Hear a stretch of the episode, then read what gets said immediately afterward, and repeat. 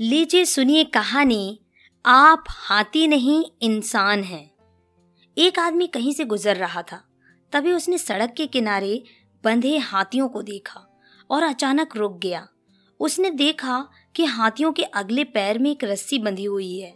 उसे इस बात का बड़ा अचरज हुआ कि हाथी जैसे विशाल काय जीव लोहे की जंजीरों की जगह बस एक छोटी सी रस्सी से बंधे हुए हैं। ये स्पष्ट था कि हाथी जब चाहते तब अपने बंधन तोड़कर कहीं भी जा सकते थे, पर किसी वजह से वो ऐसा नहीं कर रहे थे।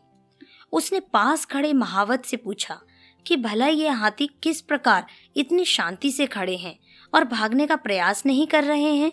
तब महावत ने कहा, इन हाथियों को छोटे पर से ही इन रस्सियों से बांधा जाता है। उस समय इनके पास इतनी शक्ति नहीं होती कि इस बंधन को तोड़ सकें। बार बार प्रयास करने पर भी रस्सी ना तोड़ पाने के कारण उन्हें धीरे धीरे यकीन हो जाता है कि वो इन रस्सियों को नहीं तोड़ सकते और बड़े होने पर भी उनका ये यकीन बना रहता है। इसीलिए वे कभी भी इसे तोड़ने का प्रयास ही नहीं करते। आदमी आश्चर्य में पड़ गया कि ये ताकतवर जानवर सिर्फ़ इसलिए अपना बंधन नहीं तोड़ सकते क्योंकि वे इस बात में यकीन करते हैं।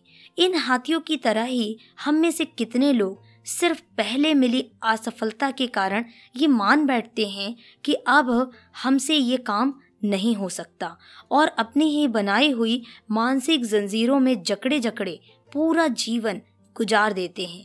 याद रखिए, असफलता जीवन का एक हिस्सा है और निरंतर प्रयास करने से ही सफलता मिलती है।